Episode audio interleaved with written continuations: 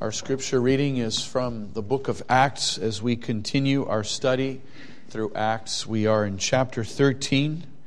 We'll be reading verses 13 to the end of the chapter. So, Acts chapter 13, verse 13 and following.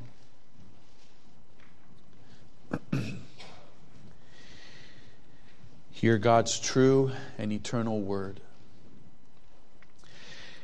Now, when Paul and his company loosed from Paphos, they came to Perga in Pamphylia, and John, departing from them, returned to Jerusalem. But when they departed from Perga, they came to Antioch in Pisidia, and went into the synagogue on the Sabbath day and sat down.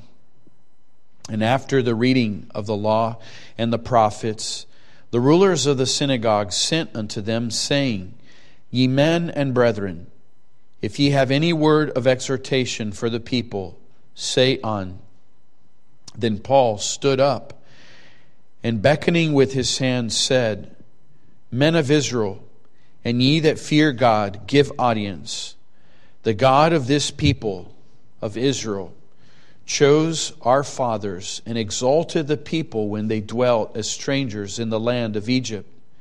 And with a high arm brought he them out of it.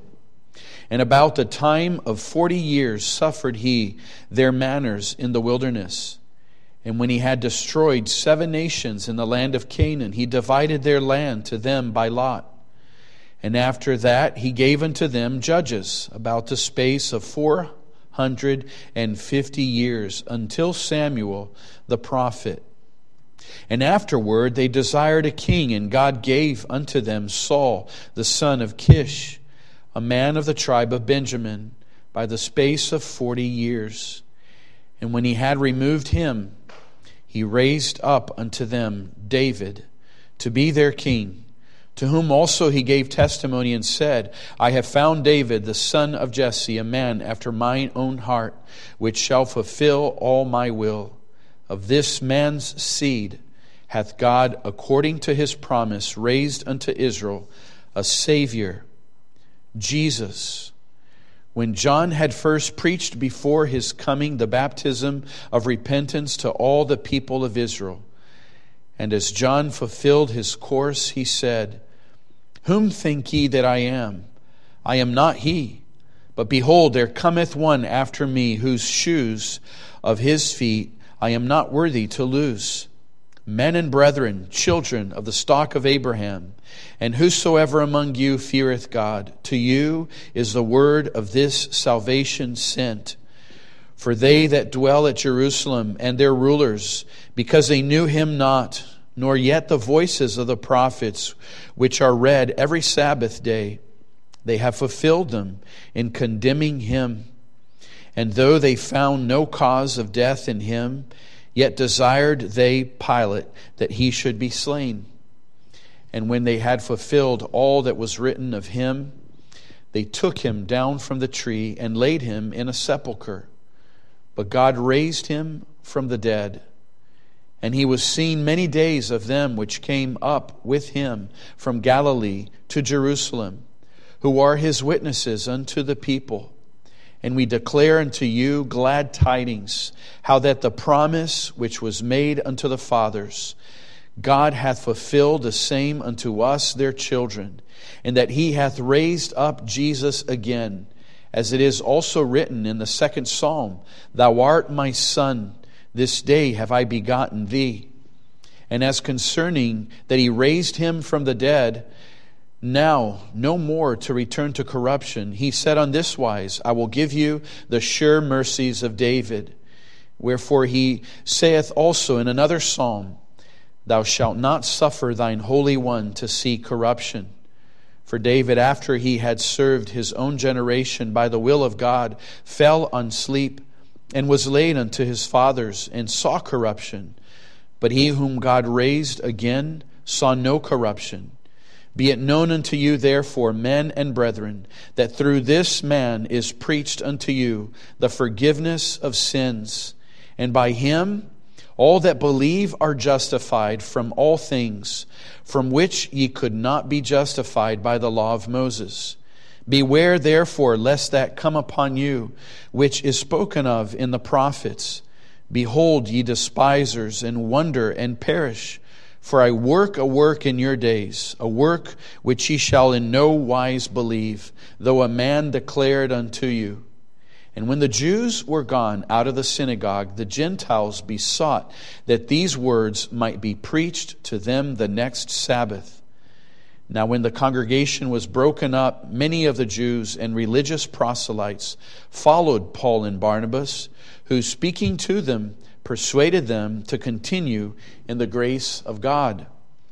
And the next Sabbath day came almost the whole city together to hear the word of God.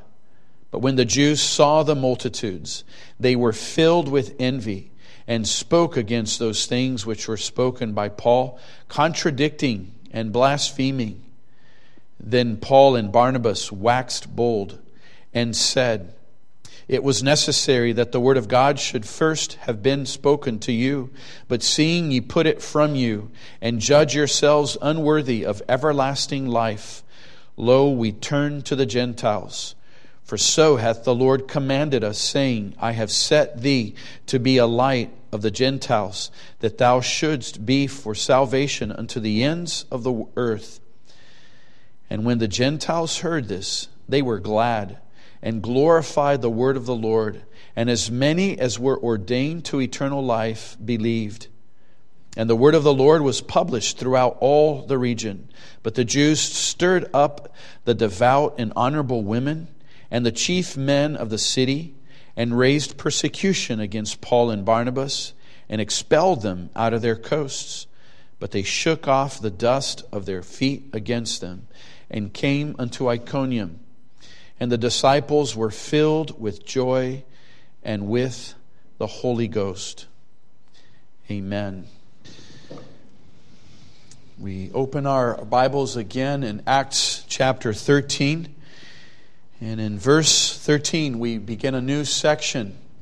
Um, in our study through Acts, from time to time, we see um, series of firsts. We, we have um, recently uh, this list. We, we have seen the first outpouring of the Holy Spirit um, among the Gentiles in chapter 10 with a conversion of Cornelius and his household. And we saw after that the, the planting of the first church in Antioch of Syria in chapter 11. We saw, sadly, in chapter 12, the first apostle who was martyred. It was James, the brother of John. And that followed in chapter 13, where we are, the first missionary journey, where Paul and Barnabas set forth. And the first place they go to is the island of Cyprus from the east end to the west end, and from Cyprus they go to the south part coast of Asia Minor. And this is where we are in, in verse 13 of chapter 13. We, we have read about Paul preaching in, in Damascus, in Jerusalem, in Antioch, in Cyprus, but so far all we've had have been summaries, very short summaries of what he has preached. Um, we, we read that in Damascus he preached Christ in the synagogues, that he is the Son of God. That, that was the theme of his sermons there, always the intent of proving that the Lord Jesus is the Messiah. Um, that was in chapter 9, verse 20 and verse 22, um, proving that this is very Christ. Um, we, we read that he preached boldly at Damascus in the name of Jesus. And we also read in chapter 13 that he preached the Word of God in Cyprus. But now we have more than a summary. We, we have, in a sense, a sermon. And this is a list. This, in essence, is the third preacher whose sermon we have. We've had a couple sermons of Peter, we've had one sermon of Stephen, and now we have this sermon of Paul. And mainly the, the bulk of this message will be looking at that sermon, that it may, that it may be used of God to, to preach to our hearts today as well as we look at His very message.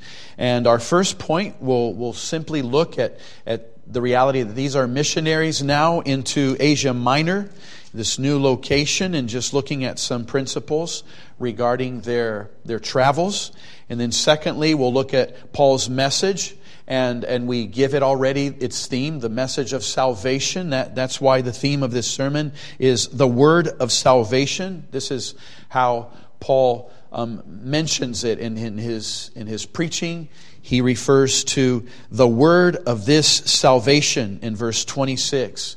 So everything that he's proclaiming, yes, it's about Christ. And what about Christ? Well, this is how you are to be saved. It's a word of salvation, a message of salvation.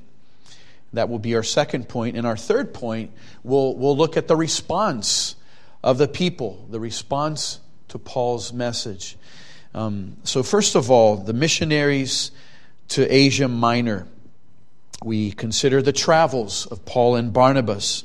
Um, they, as I mentioned, have, have arrived from Cyprus into the coast of South, um, the, the south coast of Asia Minor. That's modern day Turkey, kind of the very center of today's Turkey. And we have this little remark without any explanation, without any detail, that John, departing from them, returned to Jerusalem. Um, we, we won't delay here with, with a lot of hypotheses of, of why he departed. We, we only will note it because later on we, we will realize that this departing was not just a matter of fact departing. It was not like an emergency departing. It was, it was, there was something negative about this departing to the point where Paul doesn't even want to take John Mark in the second missionary journey. So the only thing that we can consider is that something happened in Cyprus, um, either in the relationship of these missionaries, but very likely in regards to the ministry itself that proved to be a challenge too great for John Mark at the moment, and he returns home. Um, we, we do know that what happened there that would have been of, of moment was their um, contact with that man Bar Jesus. Remember, Paul even called him a, a child of the devil one full of subtlety and mischief, perverted, that he perverted the ways of righteousness, that he was seeking to turn away the deputy from the faith. And what, what you find in that is that there, there would have been um, conversations with this man, and not just conversations, probably very sharp argumentations. And even though it was clear that the Lord blessed Paul and Barnabas through causing this man to be temporarily blinded, it's, there, there's still something very shocking when you have to see this face to face with evil encounters. And there might have been others who, who were showing their rejection of these um, missionaries. So we don't know exactly what it was, but we'll return to, to John Mark when we see that Paul doesn't want to take him. But we just mention it mainly here. But what they do now is from the coast, they travel around 100 miles north to a mountainous region, and they arrive um, in Antioch of Pisidia. So, another city called Antioch, the one that they left their, their mother church is in, um, in Syria. This Antioch is almost in the center of today's Turkey, a little bit um, to the west of the center. Um, one possible reason why they went there, there, there, it is known that that deputy, Sergius Paulus, who was very interested in the gospel and who believed in Cyprus, he was known to have relatives in this Antioch of Pisidia. So it is possible that he would have given endorsements or even asked, Could you go to that land? I have people there, I have loved ones. Maybe he, they had letters of recommendation. And again, we, we're not sure, but we do know that he has kin people there. And then just one more note before we, we go to our second point and look at the message is, is this dynamic that begins here where, where we see him arriving um, at the synagogues. And that becomes the pattern of Paul's ministry. He arrives in a city, and if there are Jews and if there are synagogues, that's where he goes first. And at this very beginning, it's obvious that he's still not so known. And there are some places that maybe they already have an understanding of, of what they think might be a troublemaking person that he is. But it seems like right now there's, there's an acceptance. They even give him the floor to speak. And this was very providential. It, it, it, was used of the Lord to have a ready audience. And, and you've been noticing in our reading that it wasn't just purely Jews who were present. When we, when we read of the God fearing Gentiles and the proselyte Gentiles, these were people from the Gentile world who were interested in the God of the Jews. And Paul would go in those places first and begin his, his ministry. And so in, in verse 13, um, to the very end of the chapter, we, we will focus in, in essence what, what is the preaching and the result of his preaching. If you separate this whole section, it's those two portions his message and then the effect of his message or how people responded to his message. And, and one way of application as we come now to our second point, Paul's message of salvation, we're, we're, we're not just merely looking at this message to analyze it in an academic way. We, we will hope to look at, at its theme and its structure and, and the essence of this message, but with a desire that, that it would be, in essence, the sermon today. That this would be the message that we have um, I'm preaching this portion of Scripture. I, I, we arrived in Acts 13, verse 13, where, where we arrive at a sermon of Paul. So I will not preach another sermon if we have this sermon before us. And even as we have this sermon, let it preach to your heart. That, that the words that are in this passage, the exhortations that are given, may it be that you respond the right way. Because even as we arrive to our last point where we see the response, every single person here, boys and girls and young people, fathers and mothers among us, we, we are either on one group of how they responded or the other group. The other group, when, you, when I say the other group, I'm thinking of those who did not believe. Yes, there's an array there are unbelievers who are very mild, and there are unbelievers who are persecutors. But see, they're all unbelievers. They're all rejectors of the message that Paul was giving. And, and the message that Paul was giving is the message that I am giving. I don't have my message. My message is the one that's in God's Word, and it goes to your heart.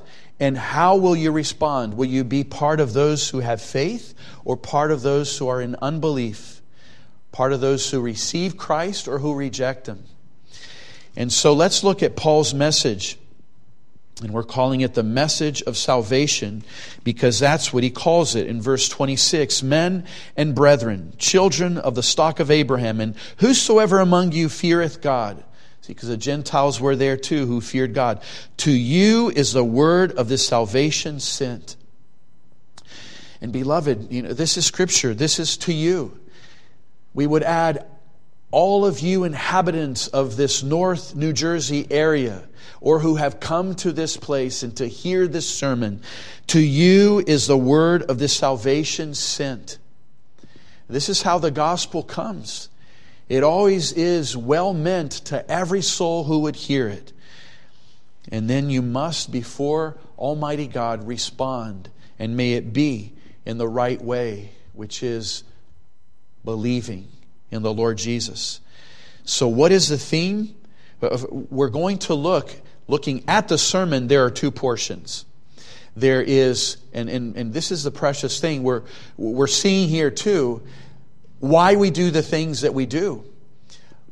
Why do we have points and applications in sermons? Well, this is what this sermon has. It has its body, it has its exposition, and then towards the end, he brings some application. So we're going to look at the exposition and we'll, we'll look at the applications that Paul makes. And, and this is why we preach this way. We, when we preach sermons, we're, we're not really inventing anything new. We're, the, the, the, the essence of the sermons that are to be preached in churches are supposed to be um, copies, as it were, of the very format of God's Word. Um, why would we invent something as if we could invent something better when God has given us a pattern that is inspired? And so he exposes and then he applies. And let us look at his exposition. It's in his exposition that he brings a theme. That's the first thing that we're thinking of. And, and I've spoken of it already. The theme is in verse 26 that these are the word of salvation. In verse 32, um, he uses, you could say, another phrase to, to speak of this theme. He, it, glad tidings. Look at verse 32. And we declare unto you glad tidings. See, that word glad tidings is, is like an overarching word saying what his sermon is about. So there, there are these two words. This sermon, these are the words of salvation. And another, another synonym to that is glad tidings. And the word glad tidings come from that Greek word euangelion, which means gospel, the good news. Um, this is what the theme of this sermon is. It is the good news of salvation. Let, us talk a little bit about the structure about this sermon. And now, like I mentioned, we have now three different preachers and their sermons, and we start putting them together, and we see a beautiful harmony. Um, this sermon of Paul is very similar to the structure of Paul, of Peter's sermon, especially the one at Pentecost, and also Stephen's sermon just before he was martyred. Um, these are three things that they all have in common. All of these three sermons make reference to God's people in history. All of them go back to the Old Testament. And, and, and Sunday school teachers, let this be a great encouragement to you. See, as, as our young people, as we grow up and we learn the Old Testament, it is, it is essential that we do this, but not just the old, the new as well. But, but see what Paul is doing. That was their Bible, it was the Old Testament. And he goes to the Old Testament and starts there showing, in essence, this that the promise of the Messiah those types and those prophecies were all pointing to the Lord Jesus. So they all have this in common. They go to the history of God's people and then they claim Jesus is the promised Messiah. Peter's sermon did that, Stephen's sermon did that, and now Paul's sermon does that. And thirdly, not only do they claim Jesus is the Messiah, they all did this. They culminated, they culminated their sermons in the resurrection of Jesus as, as the pivotal proof that Jesus was the Messiah. The, one thing that they connected their assertions, proving the identity of Jesus, was primarily the resurrection of the Lord Jesus Christ. And they all claimed to be witnesses and, and they were able to do that. Peter had seen Jesus. Um, Stephen was there in those very days. Paul saw Jesus on the road to Damascus, so he saw that he was not dead, that he was alive. And so all of these sermons have these things in common looking at the history, saying that Jesus is the one who fulfills the promises, and his resurrection proves his identity. So, that about the structure. Now, thirdly, Let's look at the essence of these sermons. In the essence, we'll return a little bit to what, what we said here. Um, the essence is primarily twofold, which is a little bit of what I just said. This focus on history, the most of what we read, you noticed, was, was the history. He starts saying, Our people were slaves in Egypt. We were delivered from Egypt. We were 40 years in the wilderness. God was patient with us. There was a time of the judges, and then there were the time of the kings. And then through David, there was a promise of a seed. And that's where Jesus comes in, and John the Baptist proclaimed him. So, so there's this focus on history, and then there's the focus on the resurrection of Jesus. In a sense, you would say that those are the two points of the sermon. Well, let's, let's look at this focus um, on history. Um, the history of God's people, we, we can make this assertion that all of Jewish history culminated in the Lord Jesus Christ. But notice, as soon as we say this, we're also saying another assertion. Not only did all of Jewish history culminate in Jesus, but since Jesus is to be a light to the Gentiles, which is the rest of the people of the world, you could really say that all of human history culminates in Jesus. Well, what is the very last event of human history? What will end human history on this earth as we know it is the coming of Jesus. But we only learn that the culmination of human history is Jesus when we look at the culmination of the Jewish history. And this is exactly what Peter did. This is what Stephen did. This is now what Paul does. And, and you know, you know how later Paul will be criticized for denying or not showing so much honor to the law of God and even you would think to the people of God. And, and that is absolutely not true.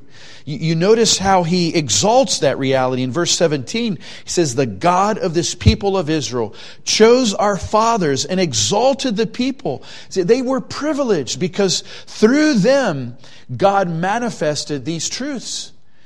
But it wasn't as truth just to the Jews, it would end up being to the whole world. But of course, they had this peculiar place, and Paul is showing his love and thankfulness for how God has chosen the Jewish people. And and beloved, this is then how we need to understand when we open our Old Testament. It's not just a history book of a people. And then you hear, let me read the history book of the Egyptians, and let me hear the history book of, of some tribe in Africa. When you open God's Word, it is not just a history book, it is a history that culminates in Jesus. The existence of Israel as a people, their pilgrimages, their exiles, their deliverances, their kings, their battles, their conquests, their, their law and their prophets, all were pointing all culminated and climaxed in the person and work of the Lord Jesus Christ. So you notice that he went to King David, and from King David, he went to Jesus. And then he presented John the Baptist as the one who said, I'm not the Messiah, he is, and pointed to Jesus as well. He got someone from from who had heard many promises that it would be his seed, David, and then he got John the Baptist, who was also prophesied in the Old Testament, who would be preparing the way of the Messiah, and he uses these two men to say, see, they both point to the Lord Jesus. David is the greater than Jesus is the greater than David, and he is the one whose way was prepared by John the Baptist. All of Jewish history culminates in Christ and all of human history culminates in Christ. So that's when we think of the focus of history. But then let's talk for a second about this other essence of this whole sermon, which is regarding the resurrection of the Lord Jesus Christ. You notice that that, that took a good portion. Um, as soon as Christ is mentioned as the one who who is this Messiah. Verse 29 is where we hear of his death, that he's placed on the tree, but then we read that he was laid in a sepulchre. So that's the death of the Messiah. But then verse 30 says, But God raised him from the dead. And he was seen many days of them which came up with him from Galilee to Jerusalem, who are his witnesses unto the people. And we declare unto you glad tidings, how that the promise which was made unto the fathers, God hath fulfilled the same unto us, their children, and that he hath raised up Jesus again, as it is also written in the second psalm. And then he brings a psalm, Thou art my God, this day have I begotten thee. And as concerning that he raised him from the, up from the dead, now no more to return to corruption. He said on this wise, I will give you the sure mercies of David. Wherefore he saith also in another psalm, Thou shalt not suffer thine Holy One to see corruption, from Psalm 16. See, this whole portion, verses 29 all the way to 35, is a focus on the resurrection of Jesus Christ. And, and we can say this assertion Jesus' resurrection is what confirms his identity as the promised Messiah. It, it seals his identity. And when, when I say seals, in a sense, I'm meaning that there were many other signs that proved that he was the Messiah. And in and of themselves, they are powerful, but the resurrection seals them all. And, and this is why I say this. Let's look at all the signs in a list form that came before.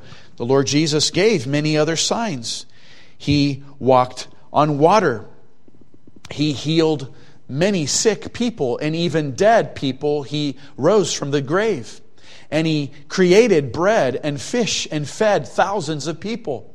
He healed people who had that dreaded and incurable disease of leprosy. And he delivered people who were possessed of devils, even if it were legions of them. But imagine if Jesus had done all of those miracles, but remained in the grave and never risen. This is what I mean that all of these miracles, as powerful as they were, we would only look upon Jesus as a more powerful Moses, as it were, because he's still in the grave. And this is why the resurrection of Christ has this pinnacle, as it were, to the whole ministry of Jesus, because it was the one miracle where he operated being dead. Speaking then of God's operation, approving his work, and the Spirit's power to give him who was dead life. So when Christ comes forth out of the grave, all of those signs of the past, they, they have a power to them. They, they, they have um, the full effect. If he had remained in the grave, we would just look upon Jesus as a mighty prophet, but that would be all. But he's not just a prophet, he's the prophet with a capital P. He is the Messiah and the true Messiah. And this is what many Jewish people had to understand. They had to realize that in the Old Testament there were prophecies that the Messiah would die. They, they were misinformed. They were thinking that the Messiah would only be glorious and never suffer death. And to them, seeing Christ go to the go to the cross meant he was not the Messiah. But it's because they didn't understand Scripture really well. So look at Isaiah 53 8 that spoke not just of suffering, but even of death. Isaiah 53, if I start in verse 8, he was taken from prison and from judgment.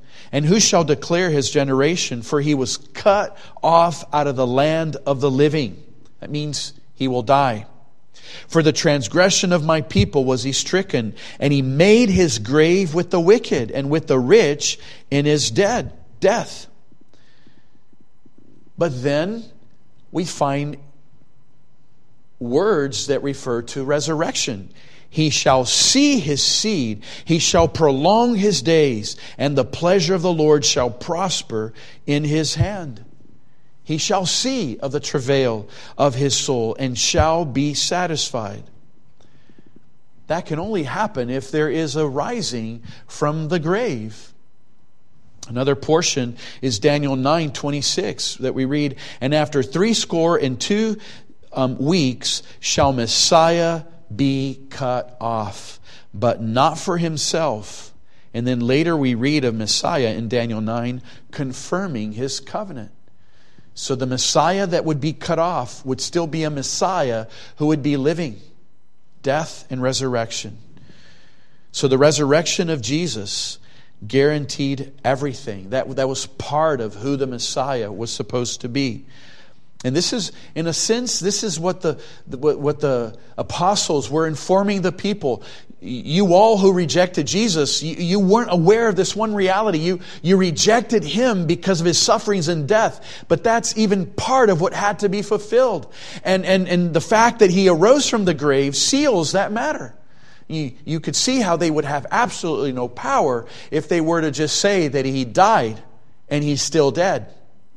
So the very fact that he arose from the grave just, just put everything together and gave them the strength and gave them the authority. And, and this is what they would put in these sermons the history that culminated in Jesus, and then the resurrection that sealed and proved the identity of Jesus.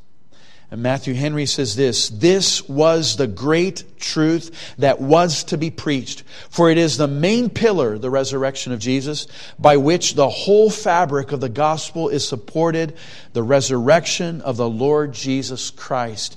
And think how precious it is, beloved, that we have 52 special days to celebrate the resurrection of the Lord Jesus Christ per year every Lord's Day, every Sunday, we are celebrating Easter. We are celebrating the resurrection of Jesus. We need to always keep this in mind. Don't allow the yearly Easter celebration confuse us. We need to realize that yearly one, yes, we can have a focus and be very glad and sing certain hymns, but let us remember that it continues seven days later, and then seven days later, and today. Even though we focused on the death of Christ this morning, the only reason we can have any kind of gratitude and joy in the Lord's Supper is that He did not stay dead, He arose from the grave. And this was the essence of the sermon of Paul. The history of God's people culminated in Christ. The resurrection of Christ proved the identity of Christ.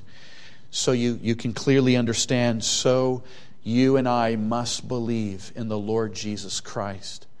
And be, before we go to the application in just a little bit, there's one more thing to talk about in terms of, of sermon. We're, we're seeing this sermon, we see the history, we see the, this focus also in the resurrection.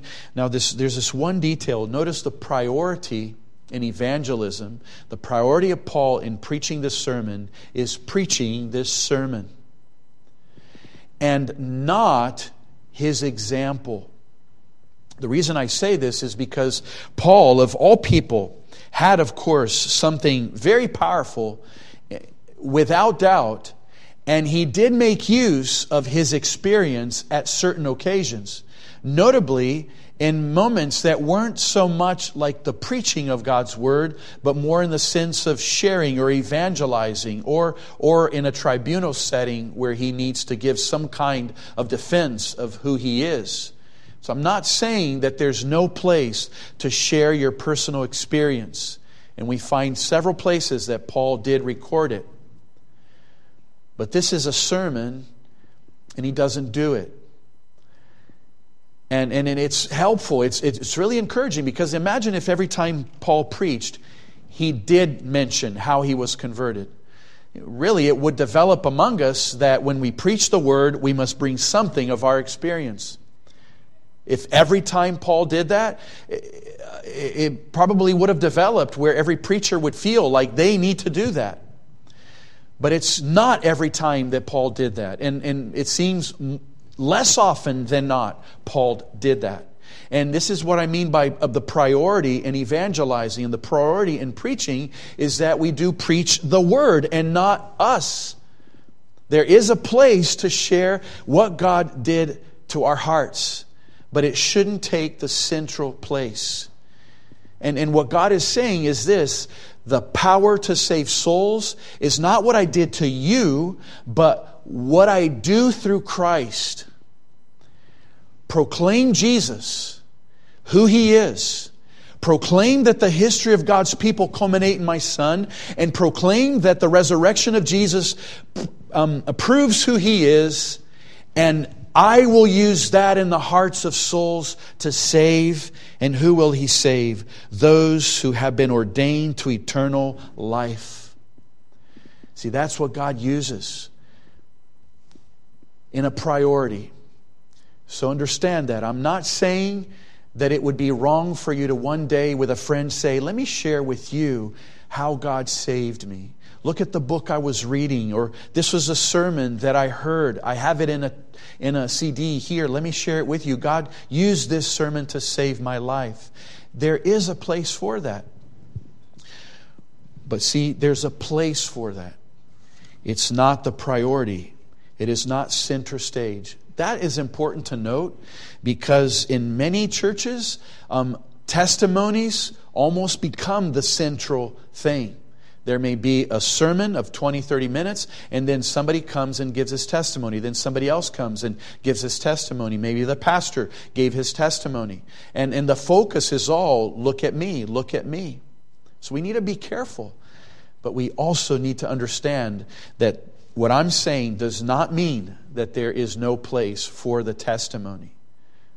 Because when we read what God did to Paul, we, we see it's powerful. It, God uses that. See, there's a place for it, but there's a priority. The priority is always the word proclaimed. And so, so now, just briefly, the application. So, after Paul speaks of the history, and after he then centers upon the resurrection of Jesus, if you go um, to, to verse, verse 38, that's where the application comes in. Notice, even in his words, he says, after he says, But he whom God raised again saw no corruption. That was the whole exposition. Now comes the application. Be it known unto you, therefore. And the word therefore even shows, okay, now, now this is, this is what all this message means to your heart. And that's what we mean by application. He's not exposing anymore, he's applying men and brethren, that through this man is preached unto you the forgiveness of sins. Now, let me speak of one thing. I, I mentioned it in brief.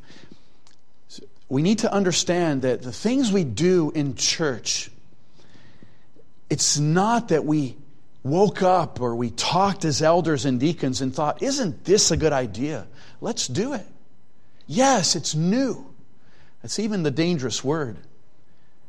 No, it, we do, in essence, what's old.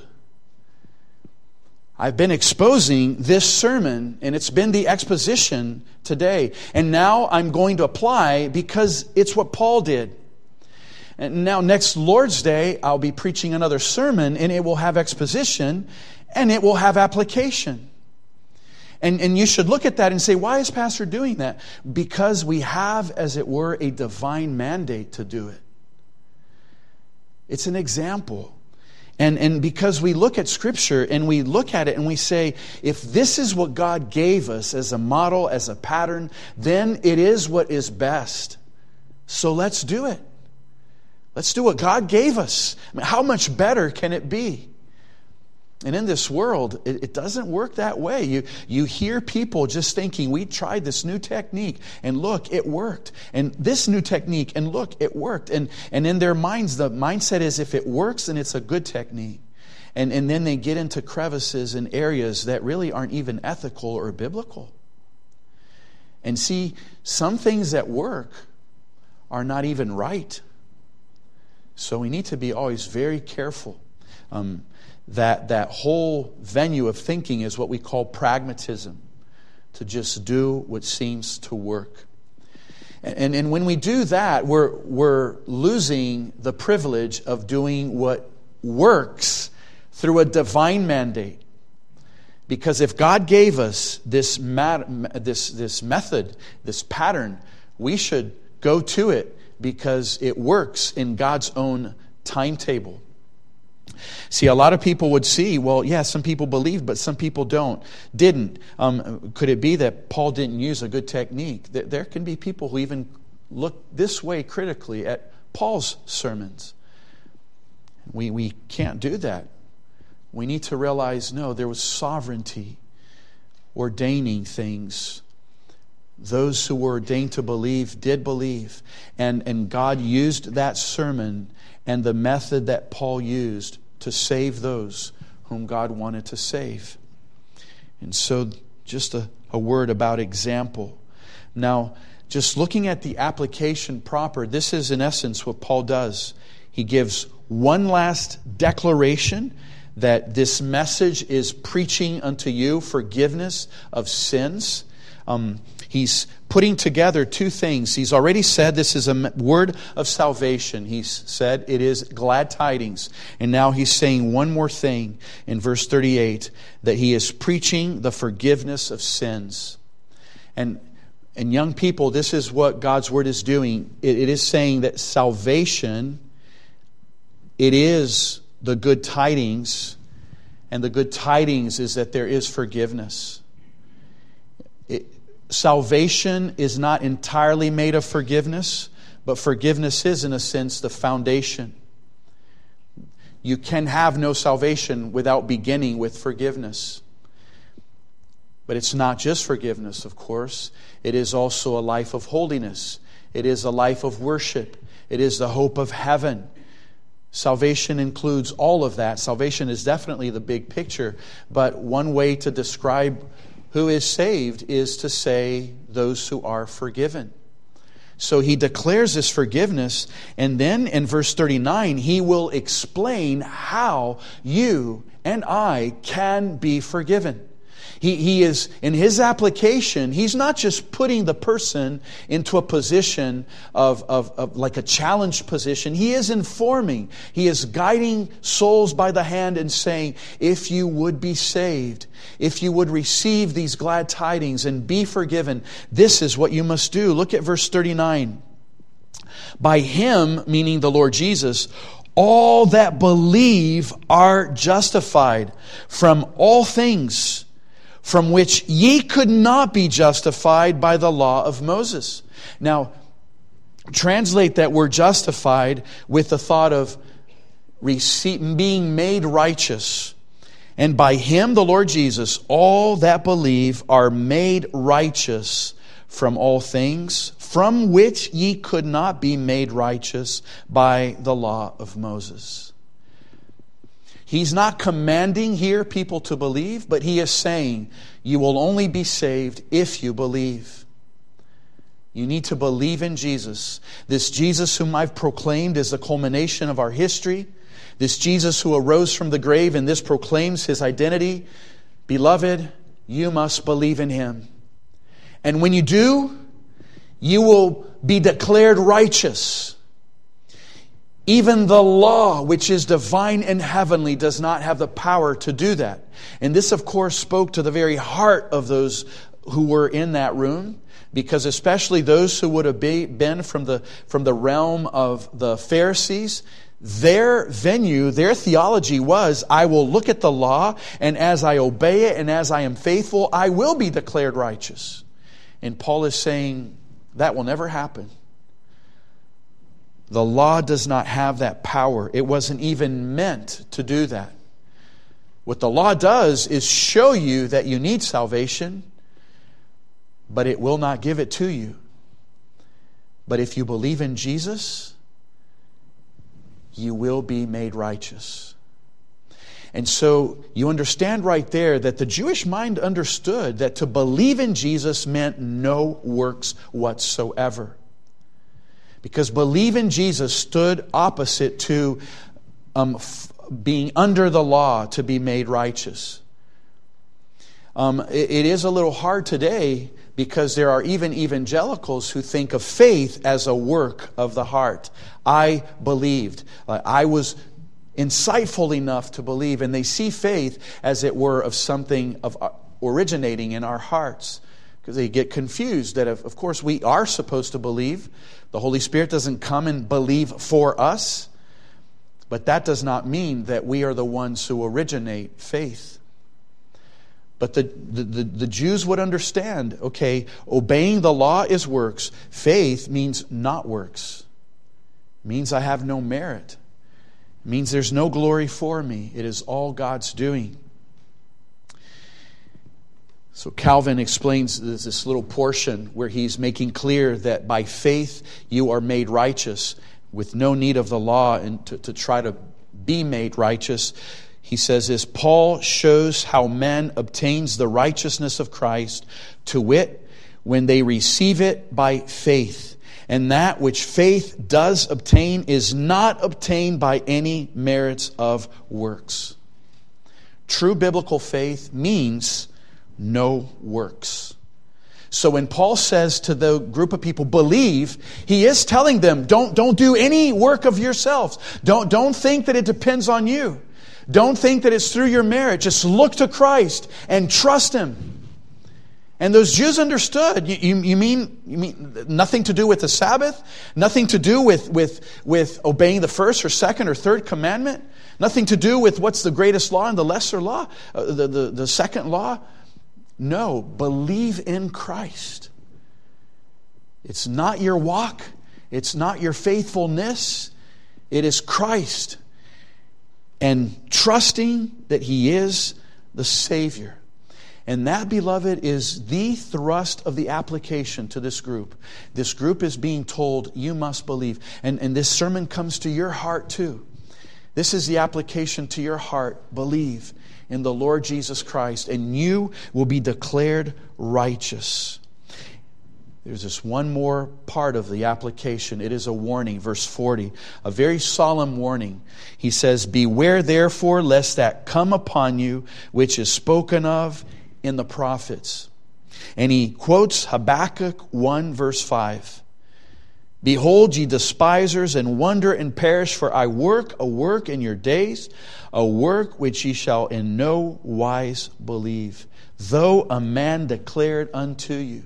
So he's putting this prophecy of Habakkuk as if he's the man declaring it to the group of people, and there would be a moment where that people would not believe the wonderful thing that would be being preached by that man. And Paul is saying, don't let that be fulfilled in your heart. Beloved, and I say the same to you. You know, entering right now to the response to the message.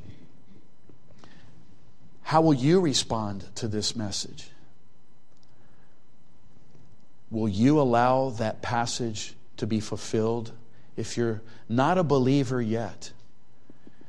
See, if you remain an unbeliever, you are someone who's in this very moment fulfilling Habakkuk 1 5. You are hearing this declaration from Apostle Paul, and I'm simply repeating it to you. You are hearing these wonders, and you are not believing. And even though this is a prophecy, Paul is saying, don't let that be fulfilled in you. How? By believing by trusting Christ, you will not be part of those who were so foolish. But in those days that Paul preached this, when we look at the response, and this is our last point, we see there was a response of faith, there was a response of unbelief. There was only those two. Of course, there were, there were some who were probably thinking, I, I want to hear more before I can really believe. Uh, God is working in every heart, but either someone is a true believer or not. And sometimes a true believer doesn't know if he is saved yet. That can happen. There are many people who are true believers, truly saved, they do have a true and sincere faith, only it is so little and they are so blind to it. They don't sense the assurance of their salvation, so they think perhaps they're not saved yet. But my question would be if you, if you fall in that category, I, I, would still put before you would, you would you go back to listen to Apostle Paul the next um, Sabbath that he was begged by one group to be there? Would you go back? And as you would be in that second audience, remember the, the, the, Jews who were rejecting the message were so enraged to see the whole city turning on, turning up to go to church, as it were. And they had already rejected Jesus. And, and in that very service, they were debating, they were even blaspheming. Where would you side on that day? Would you side with the blasphemers? Or would you side with those who were astonished at the word that Apostle Paul was preaching. And then there would have been other occasions. There were those who followed Paul. Would you follow Paul and Barnabas to hear more? Or would you go with that group of Pharisees who are saying all those horrible things? And of course, it's, it's a lot of gossip, and they're thinking of ways that they're going to, to try to combat Paul and Barnabas. Where would be your allegiance? And see, notice that there would be a lot of things going, a lot of social persecution here, because if you were part of that group and you're no longer there, and they see that you're following Paul and Barnabas, they're going to come after you. And they're going to say, listen, you're, you're one of our foremost Pharisees, and you're going to start listening to those men. What's wrong with you? What would you say? Would you be ashamed of the gospel of Christ? I don't doubt that there were some who were tottering, they were, they were feeble of faith, and they were scared to lose the favor of those Pharisees that, that, that had meant everything to him, that camaraderie, and, and, and there was brotherhood there, and, and now you're being slighted, and your family is being thought of less, and, and, and you're sometimes within, but as soon as they're not looking, you're listening to Paul if you can. But it comes a moment where when you realize that the history of your people culminated in Jesus and you're agreeing, it did. And you're beginning to agree, yes, that man that died is arisen, that declares who he is. And you know what happens to the true believer? When that group of Pharisees comes again and they say to you, What's, what's wrong with you? We're, we're going to start giving you less favor in our meetings, and you're going to decrease and not increase in your, in your rabbinic duties and stature among us. And you would get the power to look in their eyes and say, If only you believed the things I now believe my sins are forgiven. They are cleansed. And not by my observing the law, it's by all the work of Christ. I, I'll tell you, I believe everything, every word that man Paul is saying. And you should trust Jesus too. He's our Messiah. Abraham saw him and rejoiced. This Jesus is the greater than Jonah. He's the greater than David. He is the seed of the woman. He died and arose again. And they would look at you and say, You're one of them, and persecute you. And persecution began. And the more you would associate with Paul and Barnabas, the more you would be hated. Let me ask you, where would you be? Would you be scared of all that? If your life was on the line and you would be the next Stephen? Would you say, no, no, no, no, you got it all wrong? I'm not, I'm not one of them. Don't stone me. Those were the rejectors. See, beloved, you have to understand this. If you're still someone who says, I still do not believe, if you're, if you're still waiting for God to save you, you, you need to understand this tension. That means you're an unbeliever. That means you're rejecting the Lord Jesus Christ. It is never a safe place to be. And yes, this very text brought the sovereignty of God to bear that who were the ones believing? As many as were ordained to eternal life believed. Verse 48. And I, I want to conclude with this. What does this mean? This means that if you're saved, and for you to be saved, you need the power of God. You cannot do it. You have no strength. You have no power. If you're not saved, I agree with you that it is because you can't. But you also have to agree with God and His Word and say that it's also because you don't want to. And the moment you even confess, I don't want to, and I can't, then you can look to God and say, Lord, give me the heart and give me the capacity. The very fact that God is the one who saves, beloved, means that you go to God to be saved. The very fact that He ordains all those who would believe means that you then go to Him and plead and beg and confess your sins, even the sins of not desiring to believe. as well as the sin of not being able to believe. Remember, you've heard perhaps in several sermons the fact that we in our nature cannot believe is not an excuse, it is a sin. A lot of people who know enough theology, they, they think the fact I can't believe, you can see how that makes the unbeliever happy. Because if it is, after all, that God in His sovereignty has to save me and I can't, well, then it's really, in a sense, His fault, not mine, and I'm excused. That's the mind of the unbeliever who knows theology, especially Calvinism. But the moment we understand God's Word, we stop excusing because we realize the fact I can't is a sin. Because connected with the fact that I can't is the fact that I don't want to. I have no heart. I need both the will and the ability. And in Adam, I have neither. It is not God's fault because God never forced Adam to sin.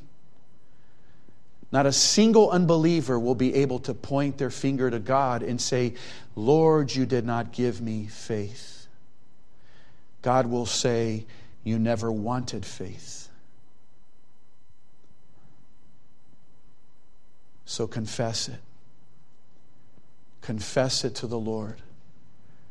I never desired it, Lord, and I will never be able to. So, since thou art the one who ordains, give me the power and give me the will. And see, you're hearing these words. God gave you ears to hear and hearts to understand and lips to be able to pray these very words back to God. And I understand you can't just repeat them, it can't be automatic. But you can do that. You can pray. You can look to heaven and say, Save me, Lord Jesus, because I can't do it. But there's more, Lord Jesus, I don't want to do it. That's how great my sin is. Do you believe? If there was persecution today, would you side with Paul and Barnabas? And be, be expelled from the city? Or would you be scared of that? Just the last thought, verse 52 and the disciples were filled with joy and with the Holy Ghost. Boys and girls, some of you young people heard persecution, and I'm talking about things that are hard and very sad and very dangerous. But look how precious and how true. Even in the midst of all this persecution, being expelled from cities, those who heard the gospel and are now saved, they're the disciples, and they're filled with joy and with the Holy Spirit. There is joy, even in the midst of affliction because this is how God protects and cares for his little flock that is growing. God is giving faith and he's giving courage, and he will do that to you too. Young people will never be scared of coming persecution because he'll fill you with the Holy Spirit and fill you with joy even in the midst of losing friends or losing, losing jobs or losing freedom or losing life. We serve a Savior who died and arose from the grave. There's life after death, even eternal life, for all who believe. Amen. Let us pray. Our gracious, glorious God, how we thank Thee, Lord, for the word of this salvation. We thank thee, Lord, for the glad tidings of the Lord Jesus Christ. We thank thee, Lord, that Paul has preached to us the forgiveness of sins. And we pray, Lord, that we would be as those who believe and are justified. Give us, Lord, this joy. Give us thy Holy Spirit. Give us the confession, Lord, that we need thy grace. We need thy power to save us even to want to be saved and not only to, to be able to be saved. We pray, Lord, that Thou would open the hearts of unbelievers, that they would cease um, um, accusing, as it were, if not openly, certainly underhanded, thy sovereignty, and that they would say, Lord, I have not desired to be saved. We pray, Lord, that thou would give them the desire. Give us, Lord, as believers, the desire to be holy. Lord, would we not also confess the same? Why do we sin? It's because we do not desire to be holy. In every sin we commit, Lord, it is our desire that goes and sins. Forgive us, Lord. Help us, Lord, to desire holiness, to desire Christ likeness. We are so weak in ourselves. But we thank thee, Lord, for this, for this status of holiness in Christ through faith. In Jesus' name we pray. Amen. Amen.